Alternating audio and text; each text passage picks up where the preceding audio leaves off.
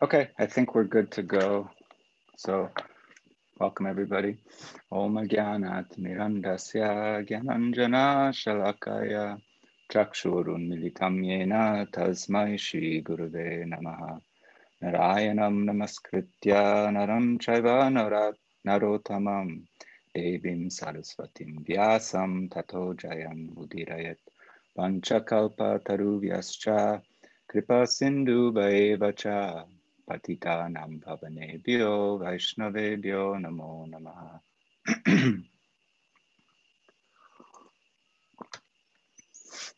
okay, hello everyone. So we're discussing um, Srimad Bhagavatam, Canto 1, Chapter 2. We've just been doing a, an overview of the text, and now we have pretty much come to the end of the chapter. There's um, a series of four verses left here. Um, text 30 through 34 and then we get to the end of the end of the chapter. So i'm going to go through those um, four verses today. There's actually five thursdays in in uh, april. So i i kind of divided that I, I didn't divide the the chapter quite properly although I, I divided it according to kind of its natural sections but so i'll probably have one more class to give uh, next thursday and i'll just um, uh, I'll just uh, kind of go into the third chapter because there's actually these, these verses that we're going to speak about today are kind of like a bridge between the two. So next class, I'll do just a short review of the whole chapter and probably go into chapter three.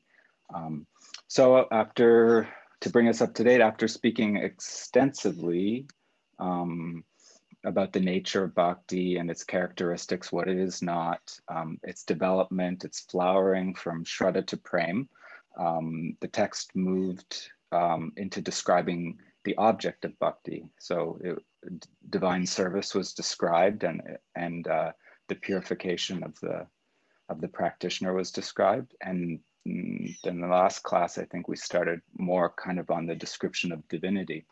Um, the object of bhakti, Krishna or Vasudev was the name that was repeated over and over again. So this is also the, the Advaigyan Tattva that was um, described earlier on, uh, known variously as Brahman, Paramatma, and Bhagavan. Bhagavan being the object of bhakti for uh, the object of worship for bhakti.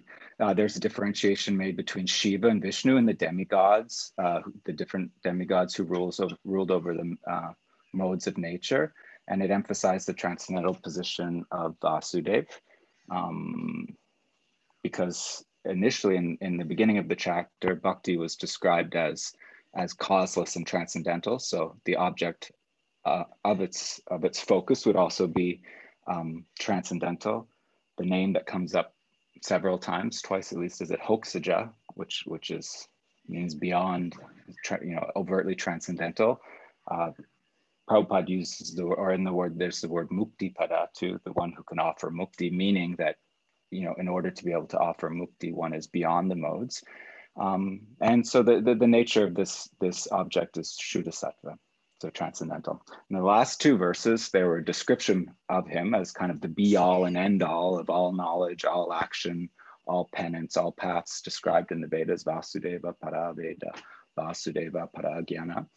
And um, that brings us to these last four verses of the chapter. And they're, like I said, kind of a bridge um, they're like a bridge that that kind of lead into the the next chapter, the third chapter, where more descriptions of the object of bhakti um, are given, the avatars, and also the answer to the would it be the one the fourth question of the sages to tell about the um, to tell about Krishna's avatars.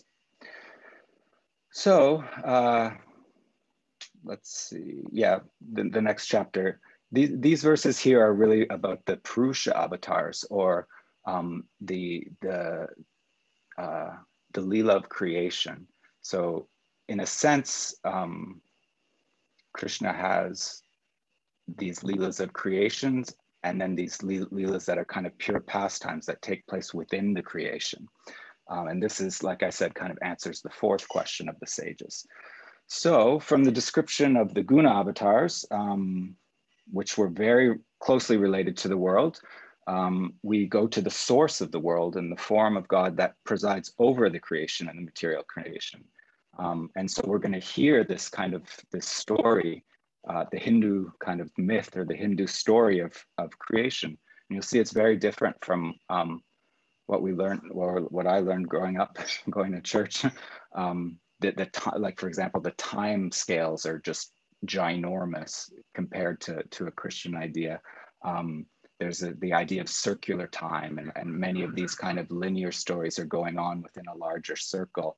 Um, there's there's Sarga and Visarga, which is um, uh, the primary creation and the secondary creation. But in fact, in in in uh, these ideas here in Hinduism, in a sense, there is there is no creation actually, no creation ex nihilo, like in Christianity, where something is created um, out of nothing. So, uh, it, so it's very it's it's very different, and we're going to hear about. Um, sorry, Sean needs his shorts. they're they're stuck in the chair. He was milling around here, distracting me.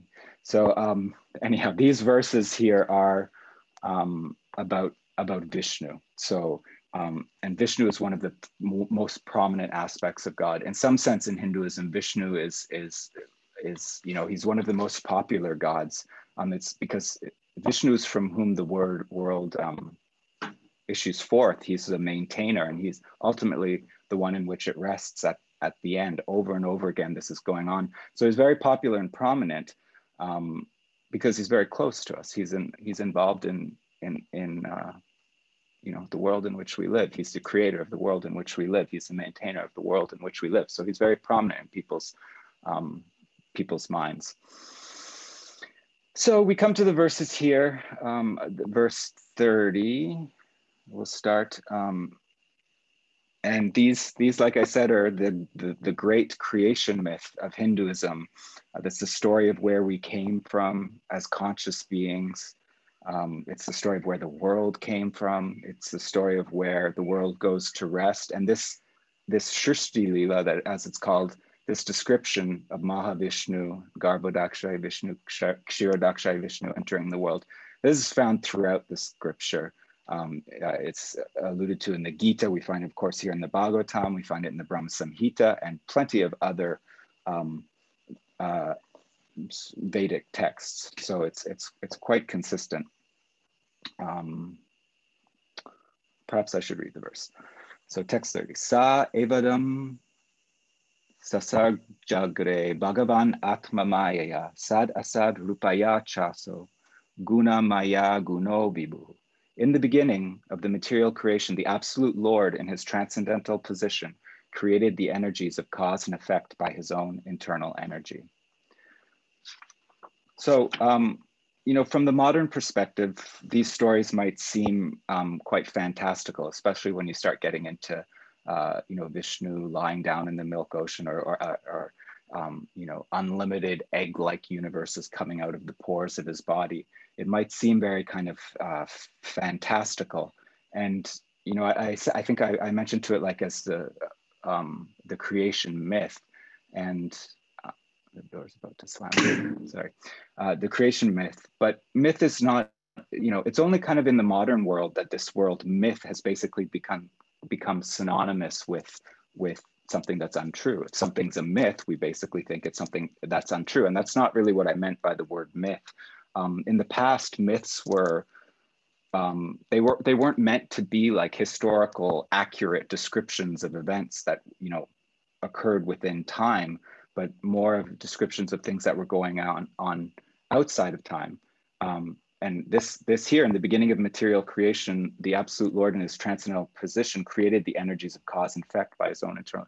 So this is going on. He is outside of time, um, um, and and the script the you know this is going on. Be, uh, he he's about to create time, but at the moment he's you know he's outside of time, and the idea of myths being historical events, or that's kind of not the idea. The scriptures speak about these things kind of from a poetic perspective, and that doesn't mean that it's not true, but um, it is true. But it's a subject, it's the subjective perspective, And it's certainly not less real than the objective perspective. Um, it's a subjective realization of the sages, um, uh, you know, from the point of view of, of their uh, realization, from the point of view of their consciousness. And sometimes uh, modern ideas uh, line up with these kind of things. Um, and it's kind of exciting when they do, when you find confirmation of the, the realization of the sages in the, in the confirmation of the scientists, like perhaps things like, um, I'm not very familiar with many of them, but things like um, string theory or the idea of the, the contracting and uh, expanding and contracting universes, um, the idea of the multiverse, for example, uh, which is, you know, you can very much kind of see in the story of Mahavishnu. But, uh, you know, these things might, you know, they might not always line up um, precisely, and it can be a bit problematic to expo- uh, expect to find, you know, uh, objective evidence in the scripture and the Bhagavatam that's exactly the same um, as modern science.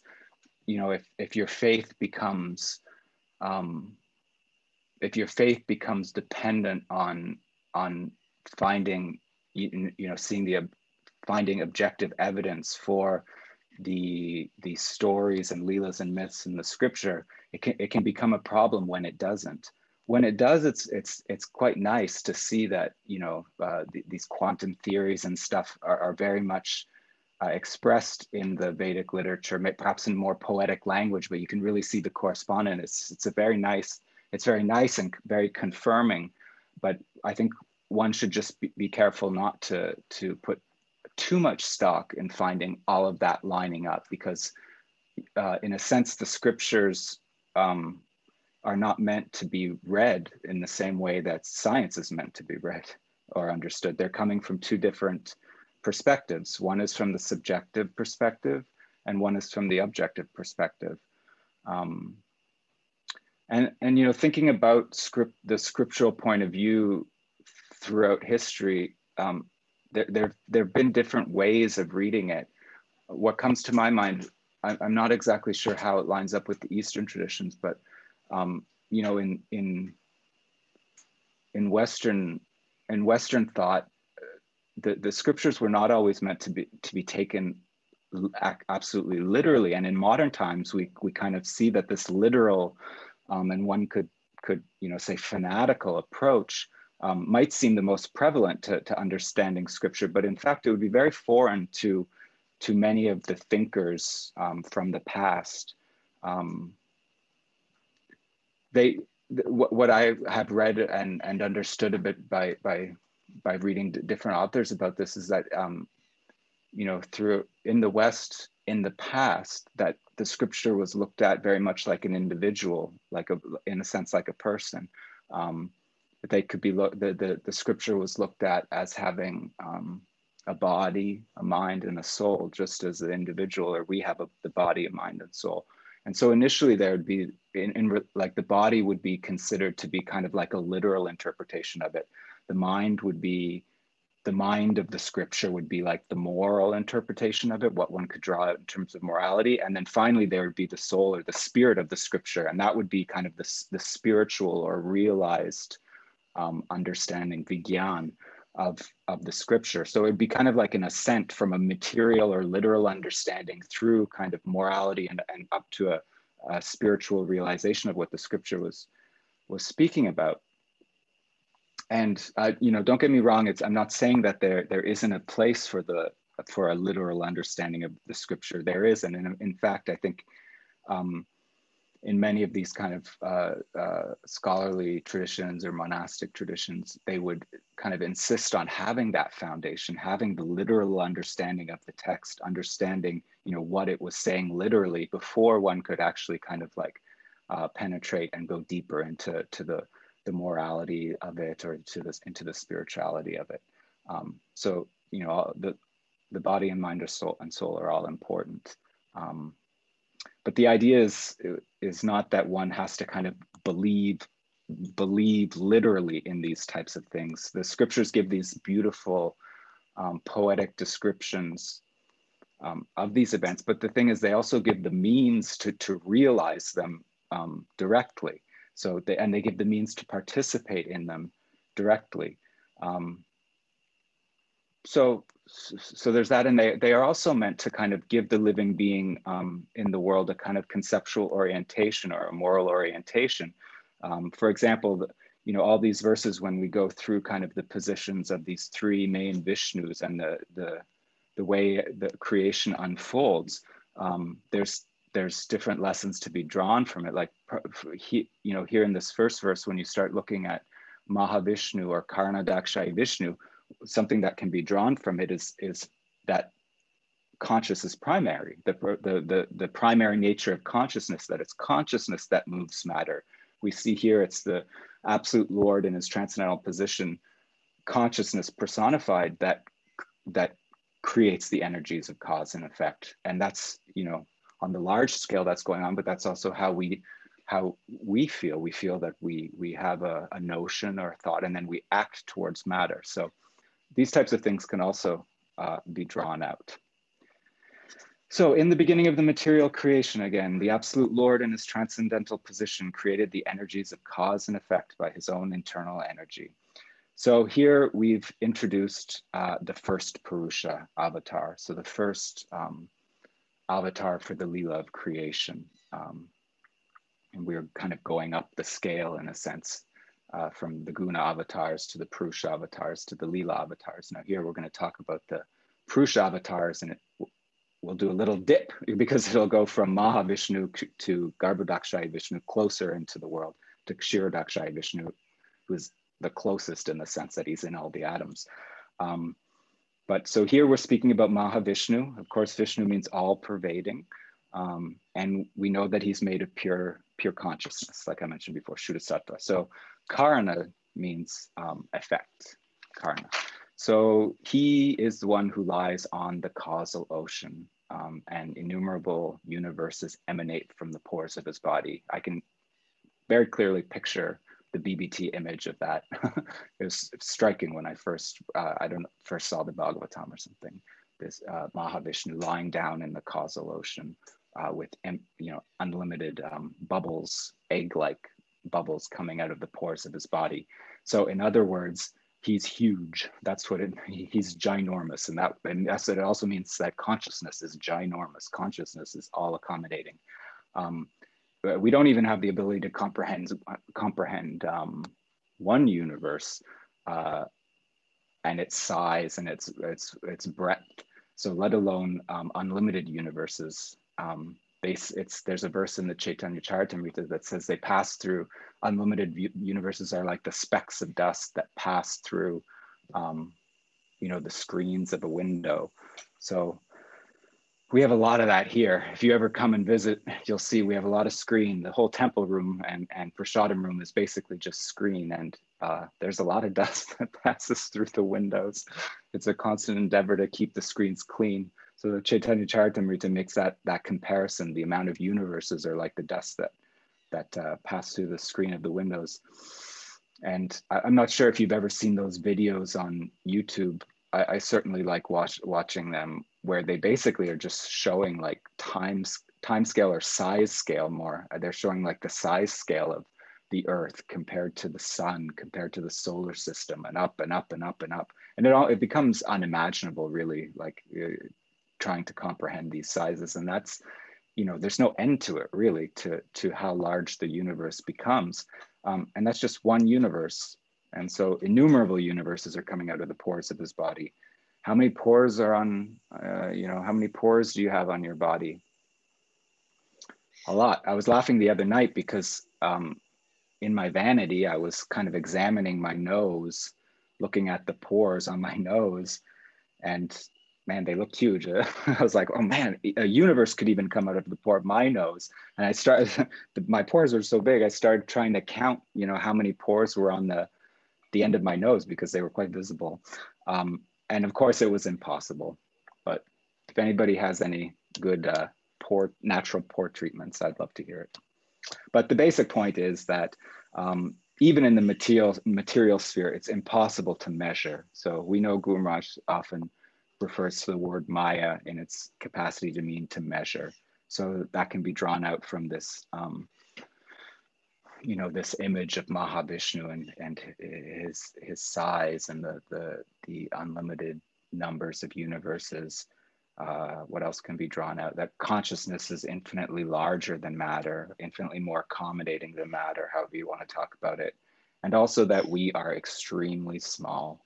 So, um, you know, I've always kind of found solace in that idea whenever, uh, you know, I'm under a lot of stress or, um, you know, things are not going right or, or whatnot to, to really kind of take a step back and see really how small we are in, in relation to to reality. I've always found comfort in this. I don't know, perhaps not everybody does, but so yeah.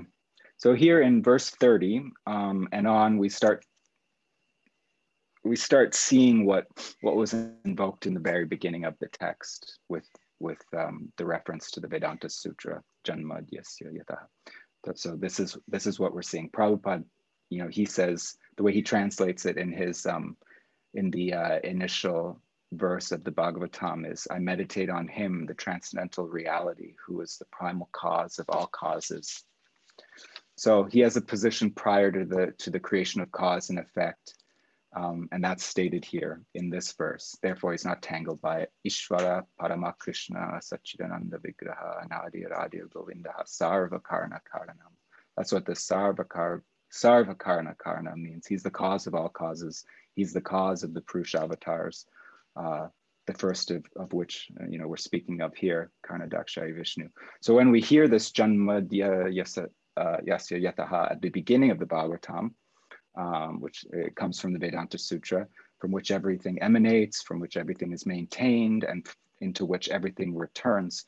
It's referring to Krishna, of course, Om Namo Bhagavate Vasudeva, but it's it's really referring to him in his form as Vishnu, Vishnu, um, or uh, that we're hearing about here, or more precisely, Balaram in his form of Vishnu, as we'll see.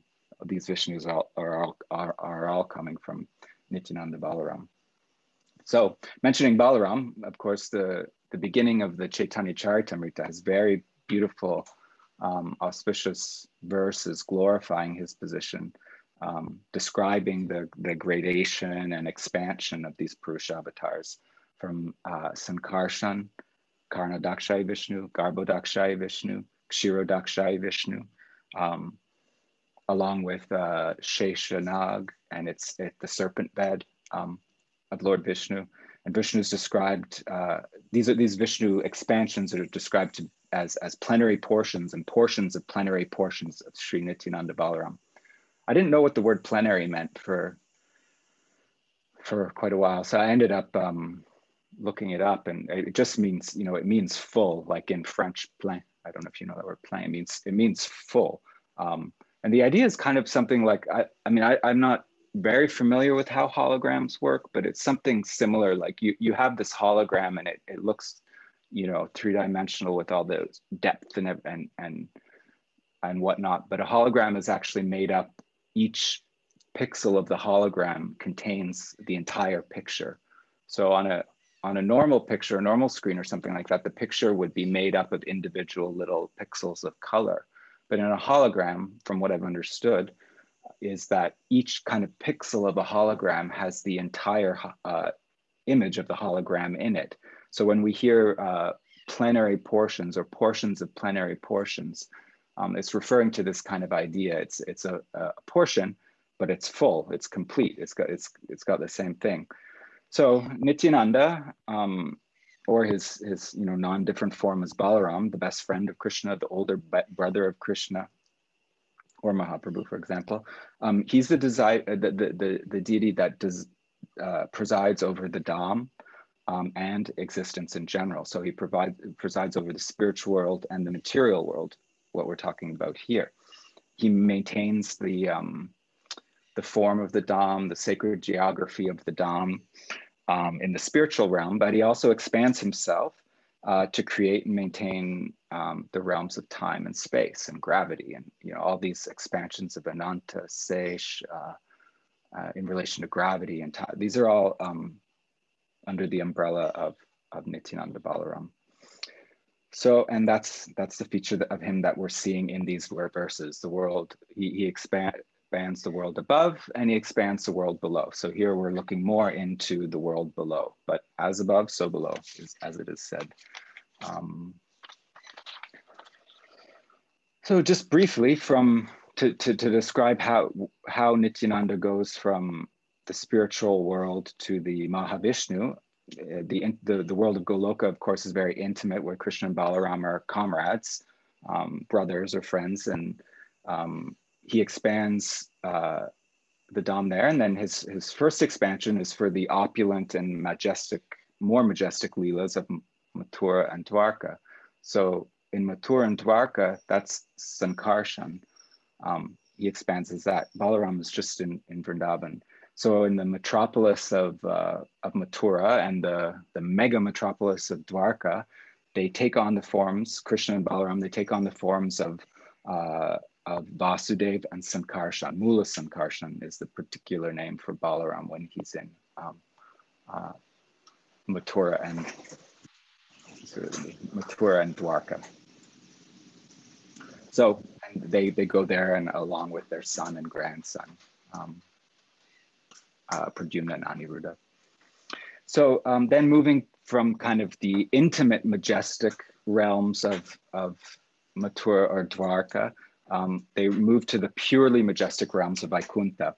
Um, and again, the group is manifested as, uh, as Vasudev Narayan and as Mahasankarshan, where Narayan is engaged in his leelas, um, his Vaikuntha leelas. He's, he's interacting with all the liberated beings. Um, the liberated uh, souls who have these these um, you know these these amazing kind of uh, positions of, of liberation, salokya, sarupya, samipya, um, like that. They live in the abode of God. They're in his entourage. They have the same form as of, of him as him, except you know, etc. So what happens is that God, being very very kind and loving, he wants to share these statuses, these, these liberated statuses, um, but everyone there is liberated. So Sankarshan, knowing you know the mind of his friend, being his best friend, he knows his mind very well, uh, the, the, the, the desires of his friend and master. So he gives birth to the Shrishti Leela, the Leela of creation, and uh, being the shelters of the Jiva Shakti, he uh, expands the whole world and the whole show of creation begins. And uh, Guru Maharaj beautifully stated in his commentary that he who is transcendent um, now becomes immanent. So again, this is this nice, very kind of like um, holistic idea, or I don't know if that's the right word in Gaudiya Vaishnavism, where God's he's he's purely transcendent, but he's purely immanent at the same time. It's never just one or the other. It's like this beautiful um, you know, beautiful balance. So in this verse, we're hearing about the very beginning, before cause and effect. Like I mentioned, the name Karna in this uh, in this name in this in this verse refers to Mahavishnu as the cause. So he's the first cause, the cause of all causes. Um, there's there's no one you know no one beyond him, and the first cause doesn't have to have a cause either. Uh, so the jurisdiction of Mahavishnu's concern is the world of cause and effect, even though he's outside of it. And this is, of course, the world of karma. Um, but as is stated in the verse, he's distant, he's distant from it. He remains in his transcendental position. So he's he's more of a witness in this sense. Um, it's his glance.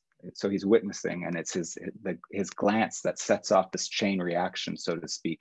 He doesn't enter into it uh, in the same way that the, the next two Purusha avatars does, but he does in the sense that he glances at it and sends the jivas who are just like small sparks, small reflections uh, of himself, um, little sparks of consciousness, him being the reservoir of consciousness, and then they set the world in motion. And uh, the word here is uh, a word here used as atma maya. So by his own internal energy, this is accomplished. That was, yeah by his own internal energy, this is accomplished. And this word Atmamaya, his own inner power, um, what, what we're seeing here with the, the use of this word is that we're seeing a distinction made between his own nature, his own internal nature, um, and his, his, the primary Shakti and the energies of his secondary Shaktis uh, or, or, intermediate Shaktis like uh, Prakriti, the material creation, the Jivas and whatnot. So this Atma Maya is what allows God to appear in the world or uh, contact the world, but not be of it. And we find this in the Gita, explained in the Gita, um, where Krishna is describing his appearance as an avatar. I'll just read the verse. Ajopi san abhya yatma bhutan ishvaro pisan prakritim sva adishyaya sambhavami atma maya. Although I myself am birthless and by nature, nature imperishable, i.e., beyond the world of cause and effect. And although I am the controller of all beings, nevertheless, remaining in control of my material energy, I manifest by my own inner power. So th this is where he's speaking about Avatar Tattva, where he enters the word world. But this word Atmamaya is used, and this is how um, the Lord enters the world, but is not of the world or does not become touched by the world. Um, and this is also the energy that is used um, or this is also the energy that allows the great devotees also to move and function in the world and not not be of the world. So we, we see great devotees, you know, they very much look like in, they're in the world, functioning in the world, but actually um, they're under the the shelter, the umbrella of the same energy, and it's it's referred to later in the Gita, Mahatmanas tumam partha daivim prakritim ashrita. So this daivim prakritim and atmamaya, those great devotees who are sheltered in this nature, this, this allows them to function in the world and not be of it in the same way as, as the Lord. So this is the Adi avatar we're talking about here, the, the original avatar through whom all the other avatars come. So he's like, in a sense, the, well, he's the, he's the, um, the avatar in which all the Leela avatars pass through to come into the material world. I'm not entirely sure what that means, but um, it's through him that all the avatars uh, appear, uh, as is described. And sometimes he's described as having uh, thousands of heads, thousands of hands, thousands of uh, crowns and jewels, um, uh, because the idea is that these innumerable avatars pass through him we, we find in the third, a little bit further in the third chapter, um, that the number of avatars is asankhya, so it's they're uncountable. So sometimes this this Mahavishnu is described in that way. There's a nice verse actually just in the in the beginning of the third chapter where it goes and um, describes this Pashyanti ado rupam adrava chaksha. I'll just read the English. I won't torment you with my uh, Sanskrit, but the devotees with their perfect eyes see the transcendental form of the Purusha, who has thousands of legs, thousands of thighs, arms, and faces, all extraordinary. In that body, there are thousands of heads, ears, eyes, and noses. They are decorated with thousands of helmets and earrings and are adorned with garlands. So sometimes this Mahavishnu is described in this way, um, uh, emphasizing the point that, that all the avatars pass through him. So he glances at the material nature and his glance gives light to the world. So it's this is like the you know in the beginning was the word, or this is the the the, the Hindu creation myth. Um, he glances at the world and he gives light to the world. His glance, like I said, is made up of the jivas and they're sparks of lights of light of consciousness and self-awareness, like he is.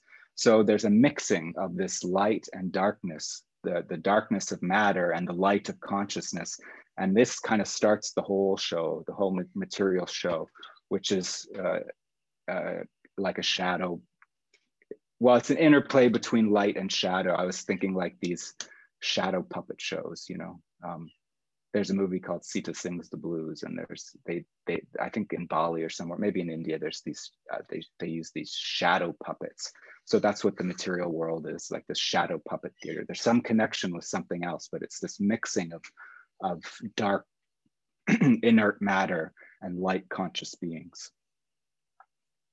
So, so, this is similar to the idea of the multiverse that we find in, in uh, modern science. I'm not very familiar with it, but certainly here we have the multiverse, the infinite multiverse. Um, there's some correlation there. And um, so these in, in, uh, infinite verse, uh, universes are manifesting from his body and then taking another form, he enters into them as Garbhodakashayi Vishnu, So that's the next verse here. And this is where we see that biological life begins. So I'll read the verse, verse 31. Taya vila uh, shiteshu guneshu gunavamniva ata pravishta abhyati vigyanena vrijambitaha. So after creating the material substance, the Lord expands himself and enters into it. And although he is within the material modes of nature and appears to be one of the created beings, he is always fully enlightened in his transcendental position. So here we're seeing Garbhodakshai Vishnu. And as Garbhodakshai Vishnu, he, like the verse says, he enters into each universe, um, finding only darkness uh, in these universes with no place to reside. He begins to consider um, what to do. This is how this, the, the story goes. And I guess he was really worried about it, or he, he was considering a lot because he ended up filling up half the universal egg uh, with the, uh, the, water of his of his perspiration. Um, so in the water of his perspiration, he made a bed and lied down, and onto Anantasesh, and lied down.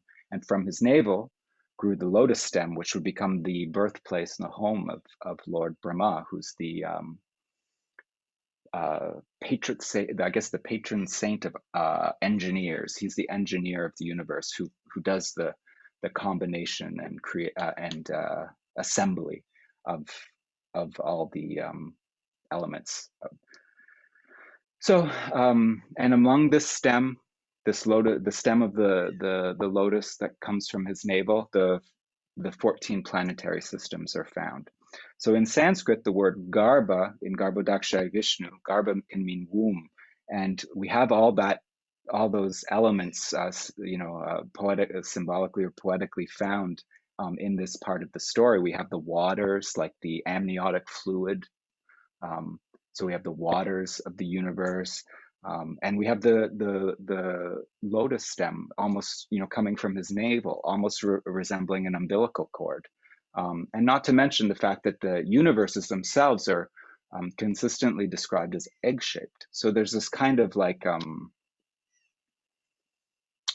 real kind of birth um, creation in, in, in, ways that we can kind of uh, relate to. Even though the story seems fantastical, there's these elements here and, and the, the, the elements of the womb that we're, we're kind of familiar with. And um, the, the um, prominence of water here also is is making the point that water means life, especially for biological life. Where there's water, uh, there's life. That's why with all these uh, all this space exploration with NASA, NASA exploring other planets and stuff. Well, the, the main thing in the news is like, is it was there signs of water? Was there water on the planet? Was there water on Mars? Was there ice on the, the moon? Because, you know, from what we've understood at least, water means life. Um, this is where we see the appearance of Lord Brahma and the creation of the planets that support biological life. So he's said to be the, um, Lord Brahma is said to be the initial kind of collective of all the jivas before they, they, they uh, take on their individual, individual bodies. Um, and like all people do at some point, Lord Brahma is the kind of the par, uh, you know, the well, what's the word? The para. Anyhow, it's kind of a representation of all the jivas. We see him asking the question, why? You know, he's searching out his sources, just as we do, just as all jivas do. We see this is one of Brahma's first acts. He's, he asks the existential questions that that humans ask hopefully that humans ask and, and that uh, the sages asked in the beginning um, of the in the beginning of the Bhagavatam. He asks this question why and search out his his origins. You know, this is something that most thoughtful people do. This is certainly probably why we're we're all involved here. Um, and he, found himself surrounded by by darkness. So in the Chaitanya Charitamrita, um, it makes the comment that the Virat Rupa, which is the, the universal form of the Lord, or is conceived is conceived as an expansion of this this form of the Lord.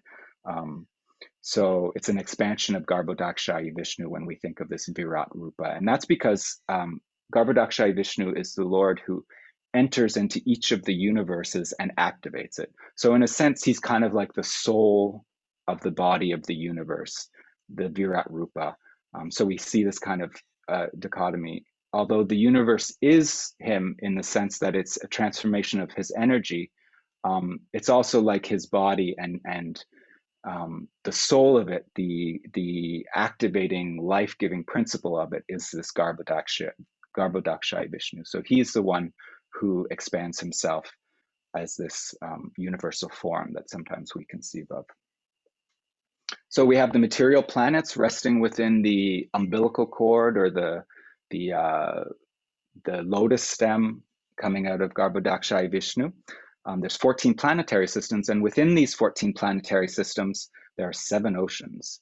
This was I found this to be really interesting. That When I first read the Krishna book, it struck me very much. There was this description of the ocean of salt water, the ocean of milk, the ocean of yogurt, of ghee, of sugar cane, of liquor, and of sweet water. So uh, when I read this in the Krishna book for the first time, you know, when I was first encountering Krishna consciousness, I thought like, wow, what a what a amazing description, what a magical, fantastical world. You know, it was like I, I wanted to experience that. Plus, like how detailed it was. Like who could have come who could have come up with who could have come up with such ideas? And and then I, you know, I found that more and more in Gaudiya Vaishnava. I was just like, who could have come up with this? Who could have come up with this? It's really like almost, uh, you know, nobody could have been so creative, imagine in their imagination and whatnot to to to come up with these things. So, you know, in a sense, you think, oh, maybe they must be real. They're like beyond, uh, beyond something that even the most creative human could come up with. And it's here where we find the famous ocean of milk. So we're, we're going to go into the to the third Purusha avatar, um, and this is where we find him. Uh, in a sense, the Vishnu who's closest to us, Kshirodakshai Vishnu, Kshira meaning uh, milk. Um, so this is the, the avatar Vishnu who's closest to us, and we find him within the planetary systems, lying on an ocean of milk. Um, and it is he is the he is the one who is considered to be the Paramatma or the super soul of all living beings. So I'll I'll read verse uh, 32 and 33, which uh, describe him. Yatahi ava hito vahnir, darushva eka svayonishu, naneva bati vishvatma bhuteshu cha tatapumam. So the Lord is the super soul, pervades all things, just as fire pervades wood. And so he appears to be of many varieties, though he is absolute without a second. Aso guna mayer baver buta sukshmendriat mabhi sva nirmiteshu nirvisto bumte buteshu tadgunan.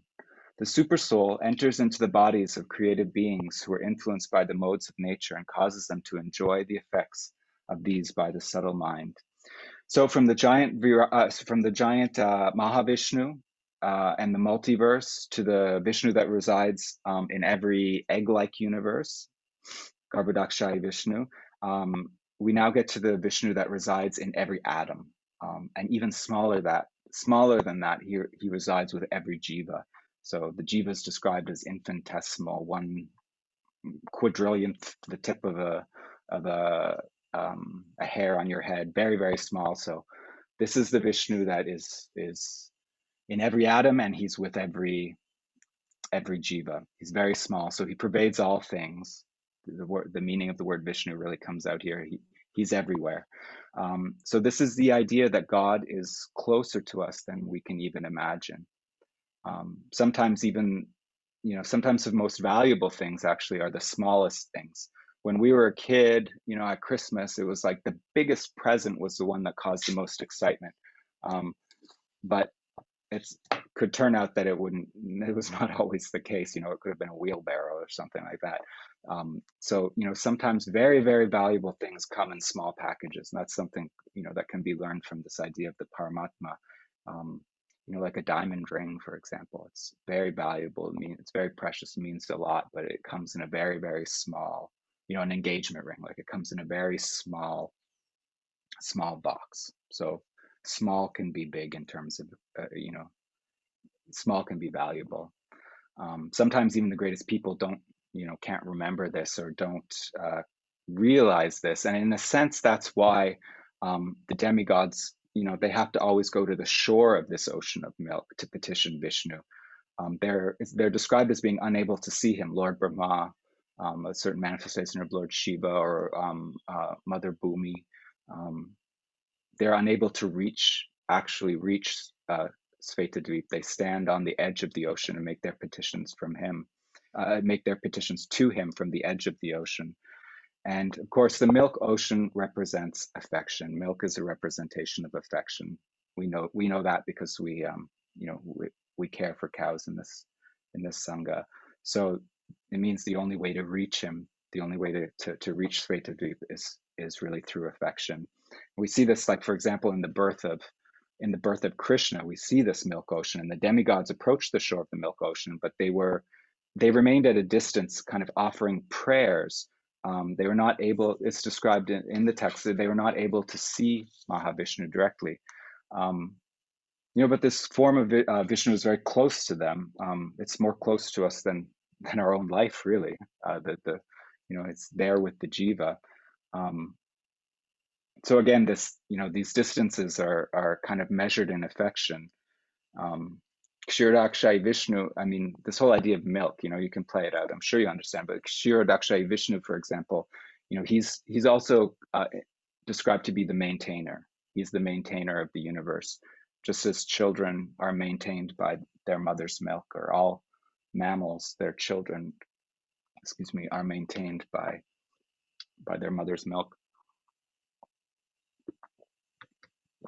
So while uh, petitioning Kshirodakshai Vishnu, Lord Brahma went into trance to receive the reply.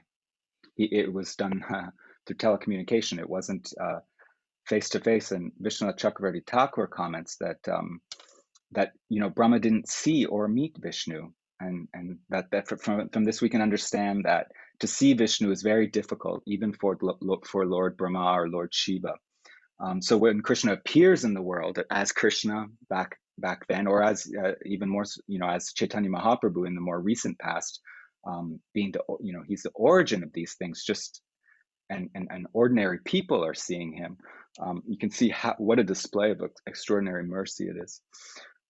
So this is something about the three avatars, um, the three Purusha avatars. There's a nice verse that's quoted in the Chaitanya Charitamrita uh, from that section describing the glories of Nityananda Balaram.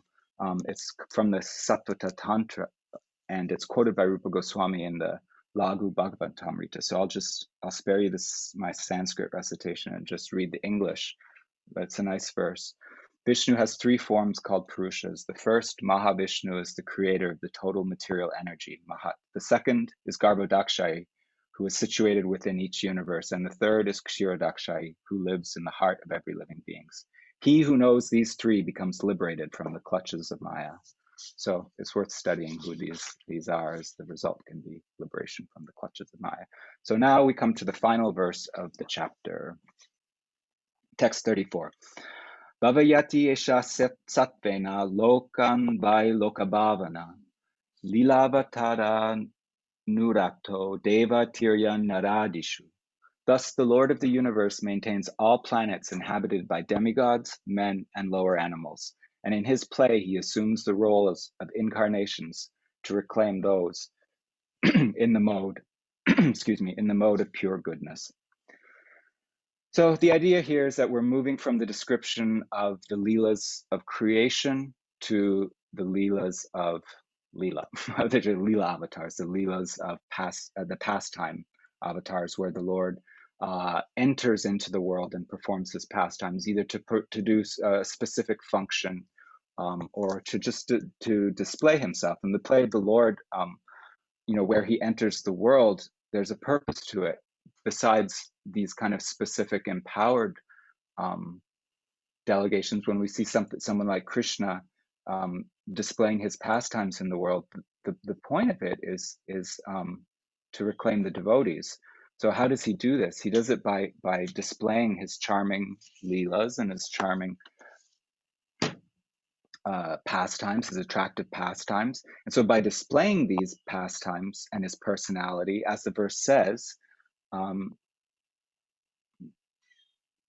as the verse says, he to he, the incarnations are to reclaim those in the mode of pure goodness and Shuddhasattva. So what it means is that the pastimes where he enters into the world and and performs these these events, these attractive pastimes, is to attract us to him, to see his personality um, and become attracted to it. And ultimately, uh, concomitant with that would be to be attracted to our constitutional position. Um, where we where you know when we hear how attractive the krishna the all attractive is um, we become attracted to our position as his servant because this is kind of the conundrum of the material world um, that that constitutionally we're not able to be what we want to be, which is enjoyers. Um, uh, it's it's uh, just a recipe for frustration. So so the idea of these um, these leelas and and you you find throughout the Bhagavatam just thinking about the leelas, just reciting the leelas, just remembering the leelas have this like amazing effect. And what it is is because it attracts us to his personality and it attracts us and shifts us to the desire um, to, to want to be in the position of his servant. Um, so this is answering, this verse is answering the third question of the sages. They, they asked, um, the third question was, uh, why did Krishna appear in the world? Basically, why did he take birth from the womb of Devaki? And more generally, why did he appear in the world? And the reason why he appeared in the world is to attract us by his pastimes and attract us to wanting to be his his servant. So it's worth noting um, in this verse uh, that as we you know we heard about Kshirodakshayi Vishnu being residing in the hearts of all living beings and not just humans, and that this is a nice a nice point where Hinduism kind of is a little bit more uh, excels or is a little bit more straightforward with these kinds of ideas. Is that we hear that um, you know he he's in the heart of all living beings, not just humans. We hear that uh, he maintains in this verse here he maintains all the planets, the planets of the demigods, men, and animals, and he also enters into them as various Leela avatars in the forms of humans and animals and devatas. So um, this is this is very nice. We see that the divine is not just in the human heart, but also in the heart of the animals and even in the heart of plants. Um, so this is a nice, a nice, a nice thing to remember about Hinduism. Um, so he blesses all forms of life, not just human life. Even though human life is the most conducive to to um, spiritual practice, the Lord is, you know, He's very kind and loving, and He He blesses all species, all forms of life, with His presence by entering into the species as one of them. Um, there's unlimited unlimited uh, avatars. There's avatars ever you know in all in all forms of life, and we have examples of this in the Bhagavatam, which I just love. You know, you have examples like Matsya, that it's like the holy fish, or you know this this incarnation of God as a fish. This is like bizarre to to to some people. Or Kurma, you know, you have a transcendental turtle who's you know who's who's a, a primary um, avatar of God. And you know, even even the pigs are blessed with the Lord's presence in their species. Lord Varaha, generally pigs are, you know, people don't don't associate pigs with divinity, but you just see even as Varaha, he enters into the pig species and and blesses them with his presence. So it's such a broad and um, accommodating vision of God and holiness and and and blessings and and of course the pinnacle of this is found in human society with the human like Krishna or the human, even more in a sense, human like Chaitanya Mahaprabhu. Um, you know, and sometimes in this context, people say, oh, you're just anthropomorphizing God. You know, you're taking the human form and you're just projecting it onto God. Um, you're anthropomorphizing him. Um, or I suppose, you know, if you see like an, an animal form of God, they would, or so the Egyptians, for example, would put like an animal head on a human form, but whatever. Or, or we look at one of the animal um, Leela avatars of the Lord, they say, "Oh, you're just zoomorphizing God. You're God. You're just you know applying the the uh, form of an animal onto God." But it can it can be looked at another way, and and um, you know we tend to look at things in a descending way instead of an ascending way. So we're not necessarily projecting things onto God, but perhaps this world is a projection from God. So it could be more that we are deomorphic instead of anthropomorphic. God is anthropomorphic. We are deomorphic. So it means you know we are formed in the image of God. And you you hear this idea in Christianity too, uh, made in the image of God. But what's so nice about um, Hinduism, and you know this these chapter this chapter coming up describing all these in, incarnations, is that um, the image of God is found in humans and also uh, in all the other species as well. Um, not only just in their heart, but but as a as a, you know a lila avatar, they come. So uh, it's very nice that we see humans are made in the image of God, turtles are made in the image of God, fish are made in the image of God, uncivilized men are made in the image of God, civilized men are made in the image of God, like that. So it's it's very nice. So uh, we're all participating in uh, in some way in God's essence. Um, and that's kind of what I what I drew out of this last verse by when it listed the the three stages. So I guess we'll stop there. Um, like I said, the next I have one more class to do, um, and I finished the chapter. So I'm just going to kind of it, the, the the the third chapter actually repeats these three um, guna avatars, just in a sense to describe how the lila avatars enter the world. So here we saw these the, these three Vishnus in the in relation to their creation of the universe and then um, they're repeated again at the beginning of the third chapter just to be as a very clear description of how the Leela avatars enter the universe because they enter, excuse me, through Karanodakshayi Vishnu. Um, and then it goes on to this one, this list of all the Lord's avatars in this world. Um, Krishna and Balaram are in that list, and then you become unsure: are they are they Leela avatars? Or I thought they, that Krishna was a supreme personality of Godhead, but in the list he's just you know after ram but before buddha and uh, you know but then the, the, it goes on and it gets to the real core of what makes you know the krishna consciousness uh, philosophy that that no krishna is svayam bhagavan so like that. So i'll stop there. I'll just uh, i think you guys are able to unmute yourselves. Um, if anybody has anything that they would like to uh, share or any comments or corrections or any questions, um, we can we could take some questions or or if you want to ask them on the Tattva Vivek too, um, we can do that.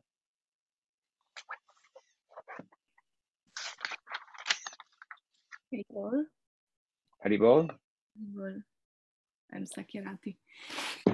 Haribol. Because you asked about the phone um, a very good natural way to clean them. Oh yeah, uh huh. you can put you can use a, a spoon of coconut oil mm-hmm. and half spoon of teaspoons and half teaspoons of baking soda. Uh huh. And then uh, you make a kind of paste. Mm-hmm. You, it, you massage it on your nose. You wait three minutes and then you wash it away. Okay, and it shrinks the pores, mm-hmm. right? Yeah, you will have a new. Because uh-huh. my nose is clean. It's just it looks like a universe could come out of the pore. okay, thank you very much. I will try that.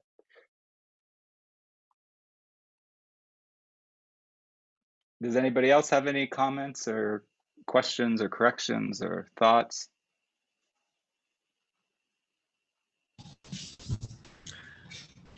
Hey, Gaurasunder. Haribol. Hello. Mitra. Um, that was the first first time I heard that. That um, well, we're made in the image of God. Okay, that's the Bible thing, but you're uh, you you stretch it out and say turtles are made in the image of God and pigs are made in the image of God and fish and uh, that was pretty cool. Did you come up with that one or something you heard from somewhere else? I'm not. I mean, I, I I'm not smart enough really to come up with things myself, but I just kind of absorb things. Um, and you know, they they just kind of like resurface sometimes when I'm reading it, when I'm reading or or meditating on it. Now, you know, I, I don't want to take credit for that because uh, probably I heard it somewhere at some point, but um, you know, I, I can't really say. I mean, it's just kind of what I what I was thinking of it because I've always had, like personally, I've also always had trouble kind of with this idea of anthropomorphizing God. So I've kind of thought about it a lot, and I got a lot of help from Bhaktivinoda Thakur in that sense, um, because he talks a lot about this kind of like um, instead of ascending kind of symbolism, he talks about descending symbolism. Um, and that's something that I've gone to whenever I start having kind of doubts about, you know, the forms of being very Indian or very this or that, you know, um, I tend to like go and reread some of the things that Bhaktivinoda Thakur says because he he he really cleared that doubt for me. Um, so it's kind of just the same idea, the idea that um, you know the, the you know that every you know god is everything and, and he's beyond everything but he is everything and everything participates in the being of god in some sense so instead of us thinking oh well you know the turtle the just projecting the image onto god why not think well no that's an aspect of god that we that we see reflected in this world and i just thought yeah i just thought it was kind of a nice way to think about the natural world um, I don't know, you just see that in Hinduism so much. The more I look at Hinduism, the more I see it's just, you know, it's just this really nice synthesis of ideas. Um, but I can't direct you, um, besides like uh, Bhaktivinoda Thakur's writings about um, uh, the holy name and the the uh, the form of the deity and these types of things and how he describes them. Um, I can't direct you to anything particular about um, that. The only thing I, that comes to mind is I know Guru comments that, well, I think it was in Krishna Samhita, Bhaktivinoda Thakur talks about um, how the Leela avatars parallel the evolution of the species, you know, from water to a- amphibian to land animal to uncivilized man, like that. I think Bhaktivinoda, but that's not exactly what you're asking about. So I don't know. Okay, thank you. I'm, I'm going to take it. I'm going to run with it. Oh, I'll good. pass it along. Okay, thank you. And I'll just say I heard it from somebody in Costa Rica. That sounds good. There's lots of life here. I mean, I just saw a little a little lizard walk across my table. There's all kinds of all kinds of forms forms of life here. And certainly they all participate in God in some way.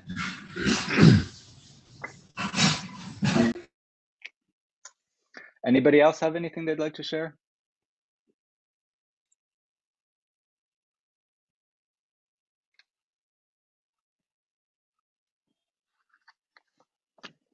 Okay, well, it was nice speaking with all of you. Um, and I'll see you for one final class next week where we'll kind of take a fun uh, stroll through all the different avatars. It's it's fun to talk about all their stories and all their leelas, and that's the point to become attracted to their stories. So, Shrimad Bhagavatam ki jai, Haribol.